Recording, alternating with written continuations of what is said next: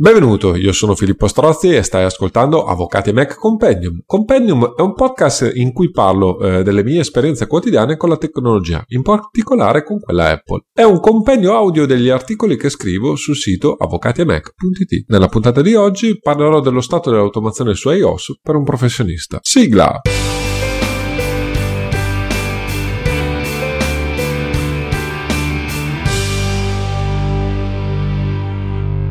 Prima di entrare nel vivo eh, degli argomenti di, di, questa puntata, però, alcune doverose premesse. Innanzitutto eh, vi segnalo che questa puntata esce eh, dopo quasi un anno eh, dalla precedente puntata che ho pubblicato a credo novembre 2018 eh, sul eh, perché lavorare su iOS. questa puntata, a questa puntata dovrebbe seguire un'ulteriore puntata dedicata specificamente allo scrivere eh, documenti e atti giudiziari su iOS. E ovviamente eh, sto registrando nuovamente questa puntata che avevo inizialmente registrato ma che non mi soddisfaceva, ho riorganizzato un po' i contenuti e soprattutto in questo anno eh, sono successe varie cose, eh, tra cui eh, è uscita la beta eh, di iPadOS, cioè il nuovo sistema operativo per l'iPad, eh, iOS 13 per la precisione e più in linea generale. Probabilmente questa puntata uscirà eh, con l'uscita del nuovo sistema operativo di Apple. Ho deciso quindi di inserire alcune delle cose che sto testando e, e spiegarvi un po' alcune cose che potrebbero cambiare nel tempo proprio per tenere questa puntata diciamo uno stato dell'arte attuale ovviamente di cosa è possibile fare eh, di automazione su iOS. Mm. Altra cosa che devo dire è che nel corso di quest'anno, nel 2019, eh, di fatto l'iPad è diventato il mio portatile. Da maggio 2019 uso la Bridge Keyboard collegata all'iPad che eh, rende eh, l'iPad sostanzialmente un portatile. Eh, proprio anche a livello fisico. E eh, da luglio eh, utilizzo iPadOS che oggettivamente ha eh, dato una marcia in più ehm, per la gestione per l'utilizzo dell'iPad come strumento di lavoro quotidiano e quantomeno per me ormai l'iPad è diventato lo strumento di eh, lavoro in mobilità. Da dove nasce l'esigenza eh, di automatizzare? Beh, eh, di utilizzare l'iPad come strumento di lavoro quotidiano. Diciamo. Ci sono vari motivi eh, che non ha senso qui riportare. Uso però molto l'iPad fuori dall'ufficio, eh, soprattutto nel pomeriggio e ehm, in, questi momenti spesso mi trovo fuori dall'ufficio quindi ho necessità di poter eh, utilizzare tutti gli strumenti, tutti i documenti eh, che sono presenti in ufficio. Quindi ho dovuto per forza di cose anche ingegnarmi. Eh, l'altra cosa è che ovviamente sono appassionato di tecnologia quindi volevo anche eh, sperimentare anche sulle tracce di, di, altri, di altre persone che hanno fatto sicuramente sperimentazioni più intensive più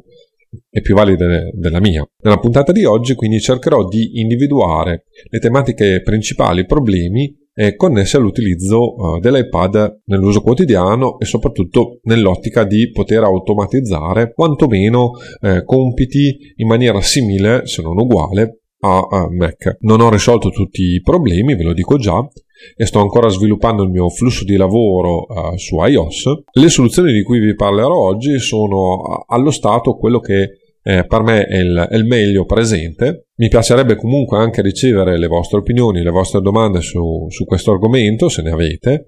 E ovviamente, avendo registrato a quasi un anno di distanza, eh, ho modificato drasticamente in questi 12 mesi più o meno il modo in cui lavoravo con l'iPad, proprio perché eh, nel mentre eh, si sono affacciati nuovi software che eh, funzionano eh, bene e eh, soprattutto eh, il nuovo sistema operativo dell'iPad ha oggettivamente ammorbidito tanti angoli vivi che prima erano presenti in iOS 12. Ultima e ulteriore premessa è il modo in cui ho approcciato uh, la gestione uh, del lavoro sull'iPad. Personalmente ho preso un approccio ibrido rispetto a tra virgolette i cosiddetti talebani dell'uso eh, esclusivo dell'iPad come computer principale. Ma mh, mm, appunto, parlando di, dei talebani, eh, anche eh, Federico Viticci, che forse è il talebano per eccellenza, eh, sta cambiando il suo flusso di lavoro legandolo anche all'utilizzo eh, di un Mac mini. Quindi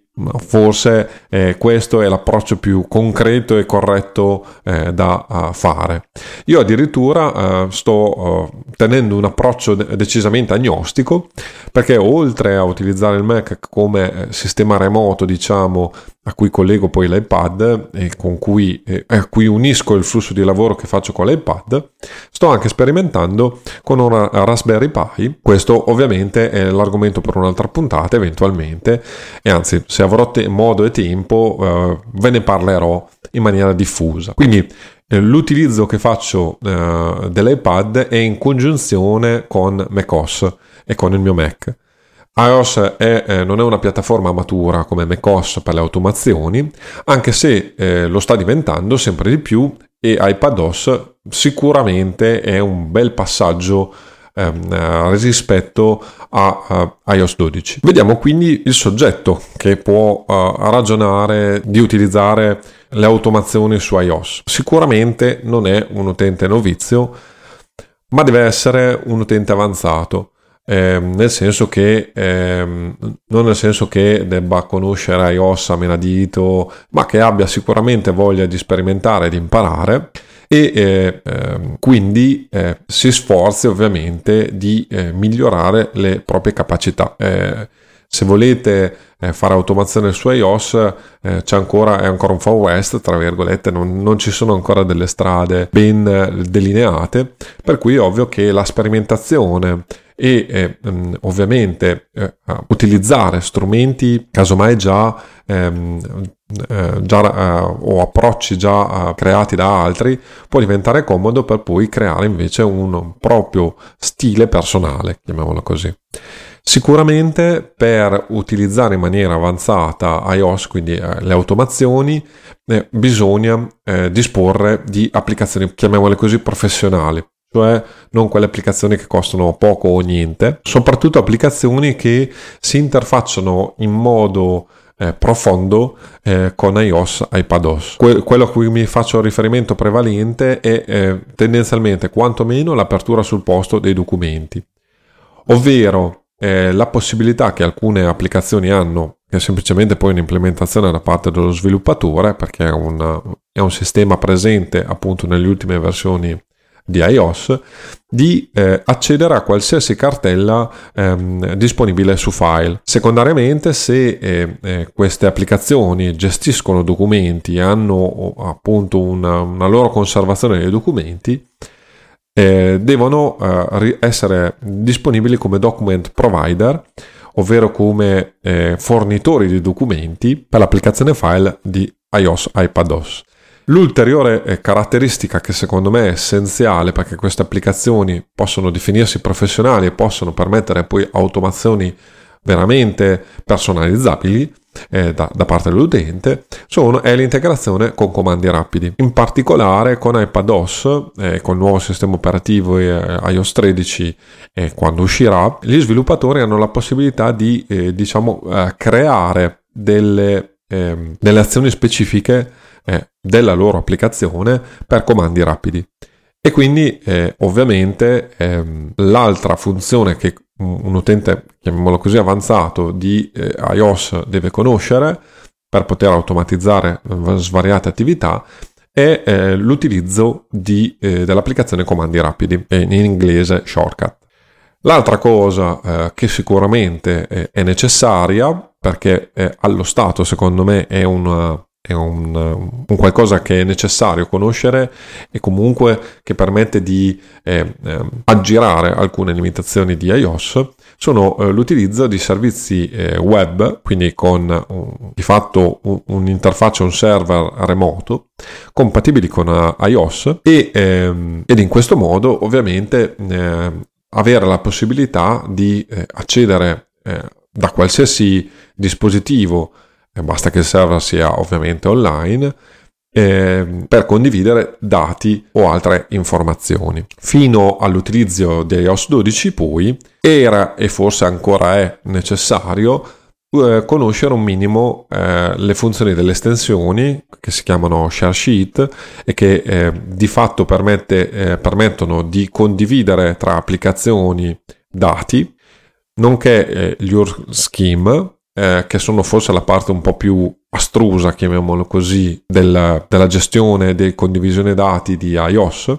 Cos'è un URL scheme? È di fatto come un link ad un sito internet, ad esempio www.avvocatiamac.it, ma invece di puntare a una pagina web, a un sito per esempio, eh, questo URL scheme eh, permette ad eh, un'applicazione di passare dati contenuti appunto nel, nell'URL a eh, un'altra applicazione e quindi ovviamente è possibile trasferire dati eh, da un'applicazione all'altra, eh, o dati o documenti addirittura, perché nell'UR scheme è possibile addirittura inserire all'interno un documento, ma qui esuliamo da, eh, eh dall'argomento di questa puntata.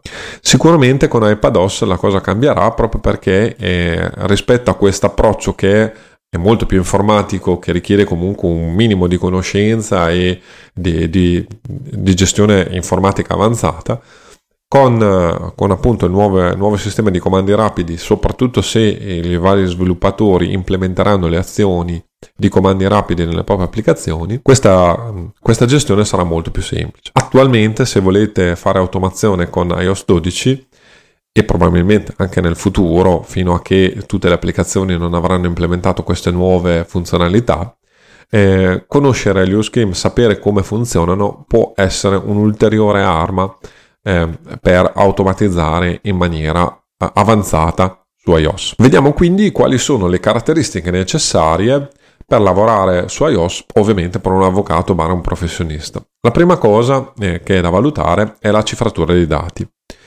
Eh, come avvocati abbiamo obblighi di confidenzialità e di segretezza Inoltre, eh, con eh, il General Data Protection eh, Regulation, GDPR, è necessario garantire eh, la sicurezza dei dati trattati eh, dei nostri clienti e delle nostre eventuali controparti. Eh, un altro punto della vicenda è ovviamente la gestione documentale, quindi la creazione, la revisione, l'archiviazione, l'acquisizione e, e, ritrovare i documenti quando è necessario. È legata strettamente eh, ai, alla gestione documentale c'è la sincronizzazione, appunto avendo io un approccio ibrido ho necessità che eh, eh, i dati conservati sull'iPad, acquisiti sull'iPad, creati sull'iPad, vengano trasferiti ad altri dispositivi e viceversa. Secondariamente, sempre legato alla creazione dei documenti, L'automazione della creazione di testi ripetitivi è un'altra cosa fondamentale. Da ultimo, secondo me, c'è la necessità di gestire l'attività e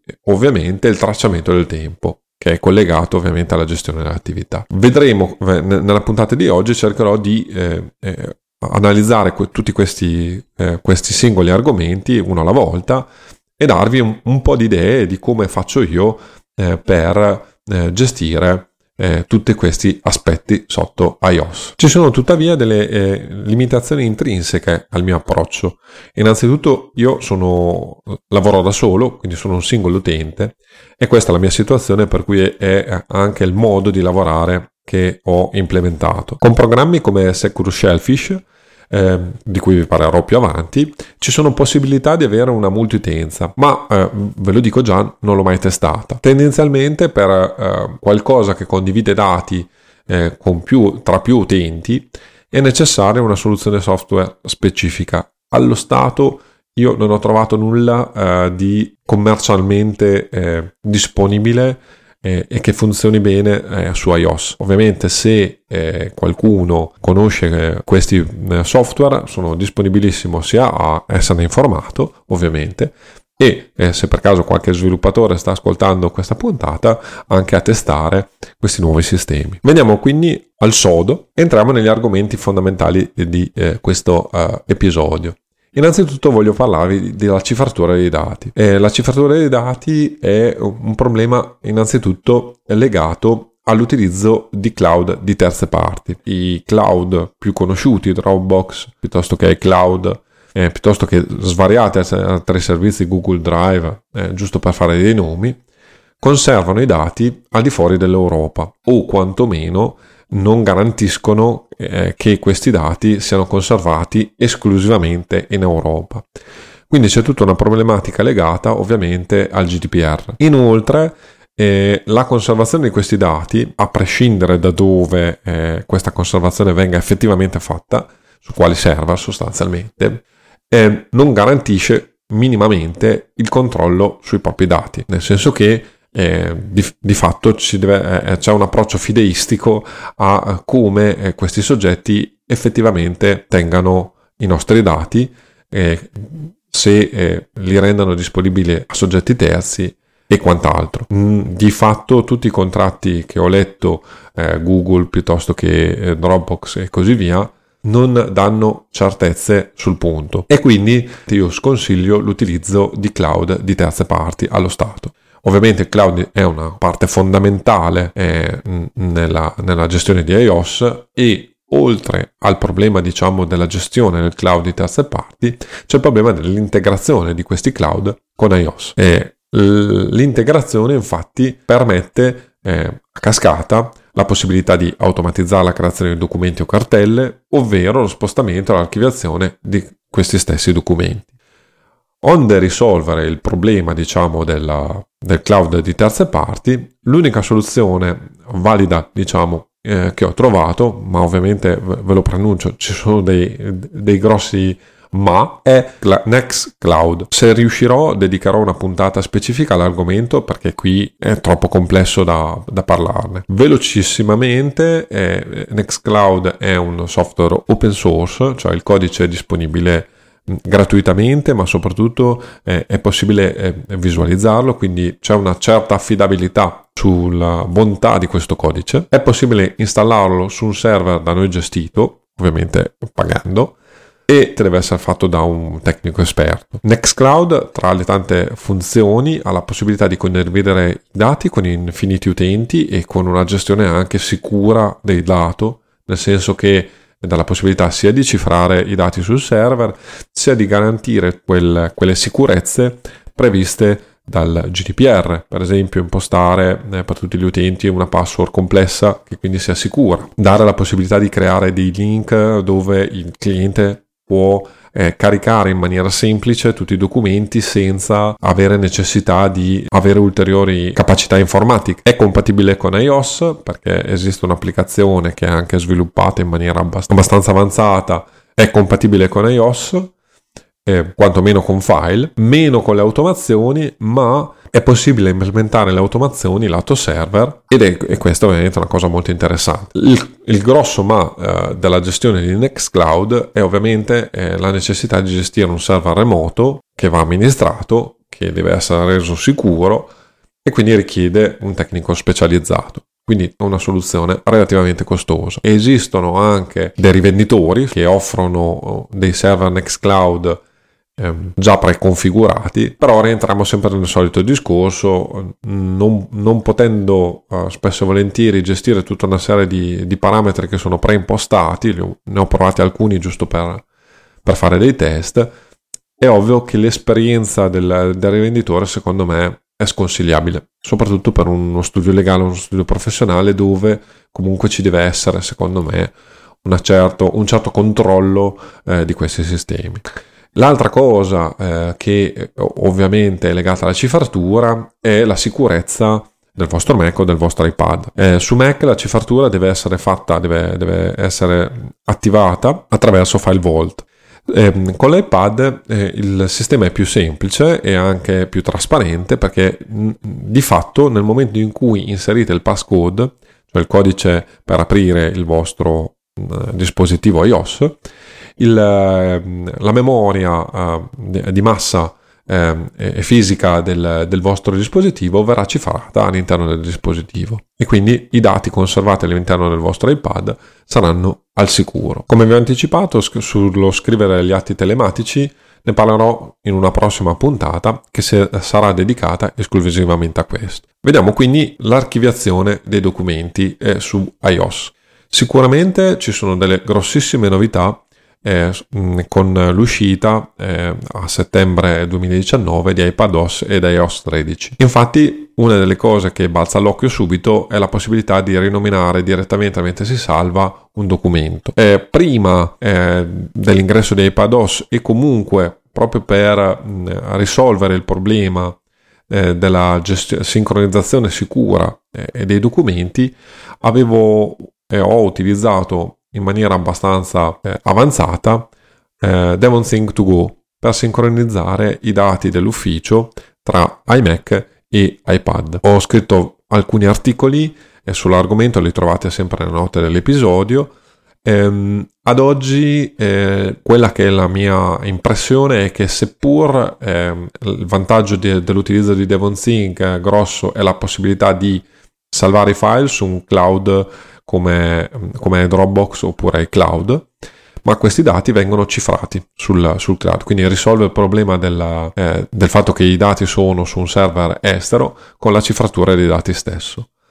Eh, lo svantaggio è che mh, mm, eh, DevonSync non è pensato, è, è pensato come un sistema di archiviazione ma non come un sistema a cartelle, quindi tutta una serie di eh, strumenti di automazione dell'archiviazione lato Mac, tipo Hazel e così via, eh, diventano un po' più complessi. Sono possibili perché ho anche approfondito ed effettivamente è possibile gestire eh, Devonsing in unione con Hazel. Eh, quindi eh, automatizzare anche l'archiviazione di documenti attraverso, eh, attraverso eh, questa unione tra Hazel e, e Devonsync, però la cosa è abbastanza complessa e mh, mm, alla fine non mi ci sono mai trovato. Stesso discorso vale per, per l'automazione su iOS, Devonsync to Go eh, permette una forte automazione eh, con gli URScheme, ma ovviamente utilizzando gli URScheme questo è abbast- sempre abbastanza complesso da gestire. Ho fatto anche qui, ci sono alcuni articoli eh, soprattutto dedicati alla creazione automatica di, di cartelle all'interno di DevonSync con questo sistema però vi devo dire che è un po' eh, complesso. La, no- la, grossa novità di aprile-maggio 2019 è stata l'uscita eh, di questa applicazione di cui ho anche fatto, ho scritto un articolo recentemente, eh, Secure Shellfish. Secure Shellfish è una, un'applicazione che fa una cosa semplicissima, cioè permette l'accesso a un computer me- remoto via SSH, cioè un protocollo sicuro. L'applicazione rende disponibile sotto file tutta la struttura cartelle con i relativi documenti. Eh, l'altra cosa interessantissima è che oltre a fare una sincronizzazione ovviamente eh, cifrata, perché il passaggio dei dati è cifrato, tra eh, il Mac e l'iPad eh, e quindi la possibilità per caricare e scaricare documenti eh, da e verso i due dispositivi, per l'ipotesi in cui non si abbia a disposizione il collegamento a internet, è possibile, quando invece si ha il collegamento, caricare offline cartelle eh, di documenti sull'iPad poterli utilizzare, lavorarli e per poi eh, risincronizzarli nel momento in cui il nostro dispositivo sarà collegato a internet o alla rete dell'ufficio. Questo permette eh, l'implementazione sul computer remoto di automazioni di vario tipo e eh, la cosa veramente interessante eh, che eh, sto testando proprio in questo momento perché nel mentre sono anche beta tester di questa applicazione, il, lo sviluppatore che è uno sviluppatore veramente valido ha implementato tutta una serie di eh, azioni per comandi rapidi per iPadOS. Saranno disponibili solo per iOS 13 e iPadOS, quindi eh, non saranno, queste azioni non saranno disponibili per Um, eh, per iOS 12. La possibilità però uh, di queste automazioni è veramente interessante perché eh, ho già testato la possibilità di salva- fare salvataggi multipli di documenti in una specifica cartella, la rinomina multipla di documenti, insomma l'accesso avanzato a tutta eh, alle cartelle del, del, computer remoto. Un'altra cosa che vi voglio segnalare è, è Cryptomator. Anche qui ho scritto un articolo tempo addietro su Cryptomator eh, e recentemente legato alle novità future eh, di Cryptometer. La cosa che scrivevo nel, nel, mio primo articolo su Cryptometer è questo Cryptometer è un sistema di cifratura dei dati su cloud di terze parti, quindi fa un po' la stessa cosa di Devonsync, cioè permette di cifrare i dati all'interno di un cloud tipo iCloud o Dropbox quindi i dati sono sicuri e eh, eh, esiste un'applicazione eh, compagna su, su iOS eh, che però eh, funzionava male nella sostanza. E nella roadmap di sviluppo eh, recente invece è, stata, eh, è stato dichiarato che verrà implementato la gestione avanzata all'interno di file e quindi spero che in un futuro questa applicazione possa essere utile anche eh, su iPad. Passiamo quindi all'organizzazione e gestione dell'attività lavorativa. Allora, eh, tendenzialmente eh, l'argomentazione che, eh, che, che, farò sono valide sia per eh, gli strumenti del calendario, chiamiamoli così su iOS, e dei contatti. Le soluzioni cloud ormai sono abbastanza rodate e abbastanza facili sia da gestire che da automatizzare. Le due maggiori piattaforme di eh, gestione, diciamo, di, dei calendari o dei contatti sono ovviamente iCloud di Apple e Google. E ovviamente sulla sicurezza o mh, mm, meno uh, sulla sicurezza e, e, sul GDPR ovviamente sono, mh, mm, c'è sempre il solito problema. Il top sarebbe l'utilizzo sempre di eh, Nextcloud che oltre alla gestione documentale ha una gestione dei contatti e, e dei calendari separata e, e, e, che quindi permette di eh, ovviamente garantire l'archiviazione sicura anche di questi ulteriori dati. Per il calendario, eh, diciamo, io eh, utilizzo un sistema di anonimizzazione con il numero delle pratiche per segnarmi gli appuntamenti, però è ovvio che alcuni dati ovviamente sono, sono inseriti all'interno eh, eh, di iCloud perché è questo che uso, eh, così come i contatti ovviamente quindi con tutta una serie di dati che sono, sono da, uh, dati personali. Per la gestione invece delle attività, cosiddette task manager, eh, io uso uh, Todoist ormai da due o tre anni, eh, vengo da un, uh, da un, gestionale vero e proprio, eh, però per le mie esigenze singole diciamo mi sono reso conto che appunto questa applicazione web è, fa quello che deve fare e, e, mi permette una gestione ovviamente su iOS semplificata e, e sincronizzata ovviamente anche col Mac ehm, e, ed è il tipico de- esempio di un servizio web eh, compatibile con iOS. Di fatto appunto la gestione dell'attività è eh, il cosiddetto cervello esterno dove eh, ovviamente conservare le attività future da svolgere è molto utile se si hanno tante attività eh, un avvocato e soprattutto alcune di esse sono lontane nel tempo, quindi per ricordarsi eh, scadenze, ma anche per ricordarsi cose da fare.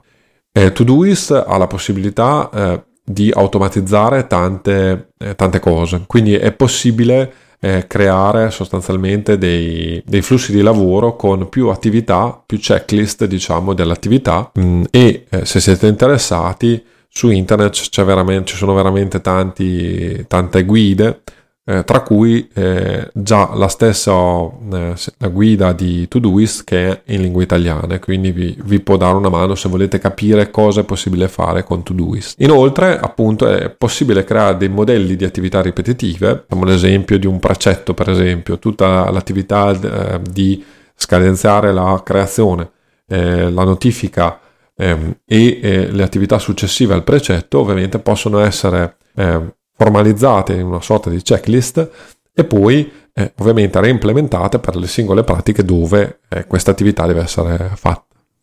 L'altra cosa molto interessante eh, di Todoist è che gestisce sostanzialmente i link e quindi anche gli scheme, per cui è possibile creare un link a eh, documenti di riferimento piuttosto email di riferimento.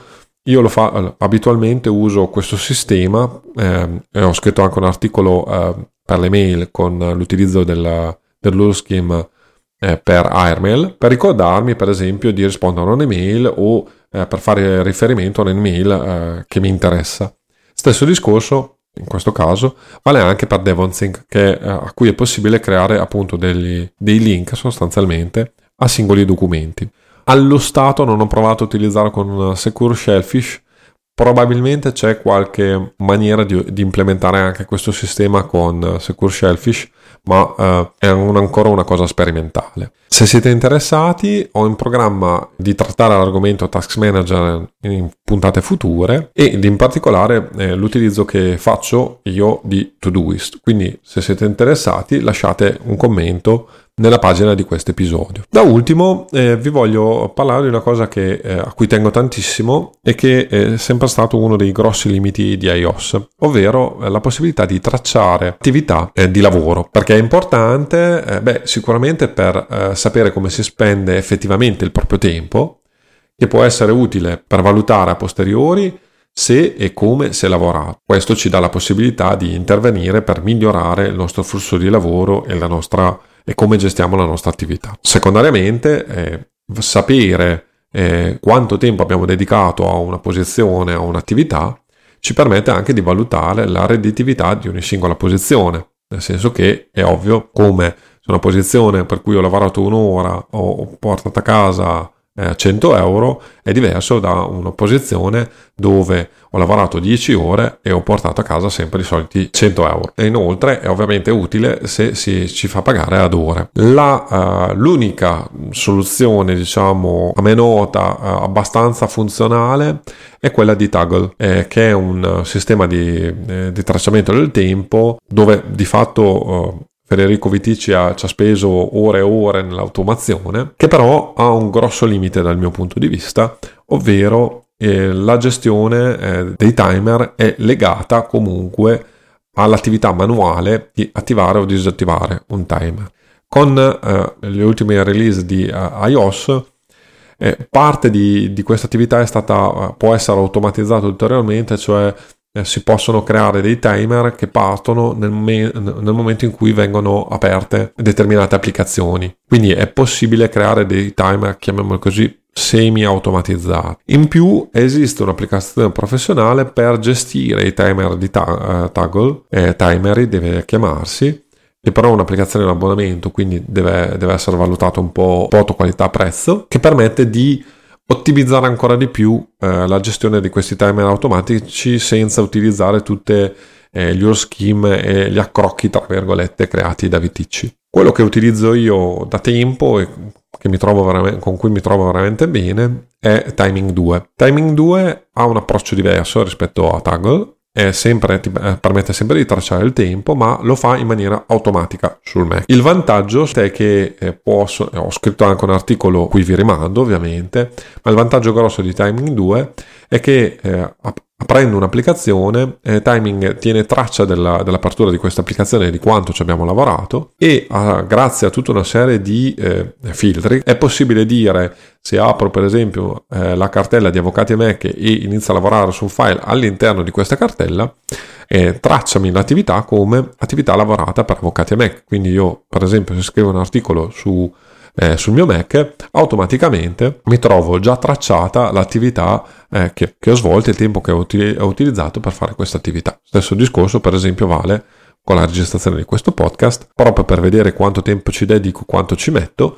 Eh, ho un sistema automatizzato di tracciamento del tempo della registrazione eh, dei podcast e così via. Quindi si riescono a creare delle cose molto interessanti e la utilizzo quotidianamente per il lavoro e funziona veramente bene. Recentemente Timing ha eh, sviluppato un'interfaccia web eh, che è compatibile con iOS e che permette ovviamente attraverso uh, l'API di creare delle automazioni anche. Non l'ho, l'ho testata velocemente proprio solo per vedere se funzionava e funziona effettivamente. Non ho fatto esperimenti sulle automazioni per appena uscita. Sia Timing che Toggle hanno uh, dei costi fissi, cioè Timing è un semi abbonamento nel senso che ogni anno costa la versione eh, più elevata che è quella che uso io, eh, costa intorno ai 79 euro all'anno eh, devo dire la verità però che questo sistema eh, per me è molto utile anche perché mi permette poi di eh, sincronizzare i dati non solo su, cioè, su tutti i Mac e a questo punto probabilmente anche mentre lavoro su iPad, anche se qui devo dire la verità, eh, devo ancora sperimentare. Infatti le mie perplessità maggiori sono sul fatto di doversi comunque sempre ricordare di attivare il timer.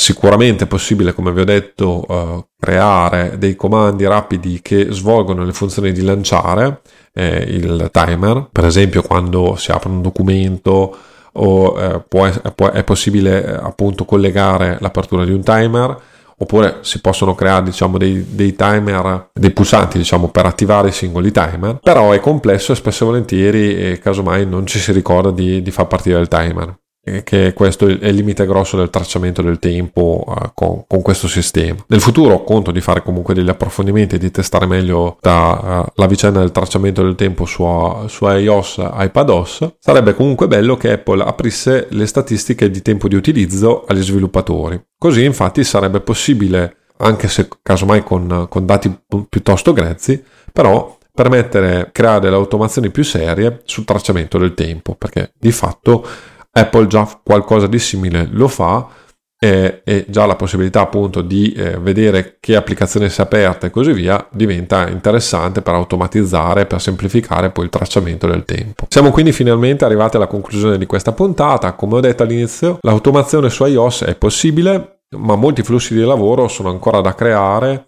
e sono legati anche all'apertura da parte di Apple eh, di tutta una serie di opzioni che attualmente non sono, non sono aperte con l'avvento di iPadOS sicuramente ci saranno grosse novità e sono state fatte grosse aperture da parte di Apple. Dovranno comunque seguire anche gli sviluppatori per integrare le loro applicazioni con le novità di eh, iPadOS e iOS 13. Utilizzando gli strumenti corretti, tuttavia, è possibile velocizzare sicuramente e semplificare la gestione documentale come quella delle attività.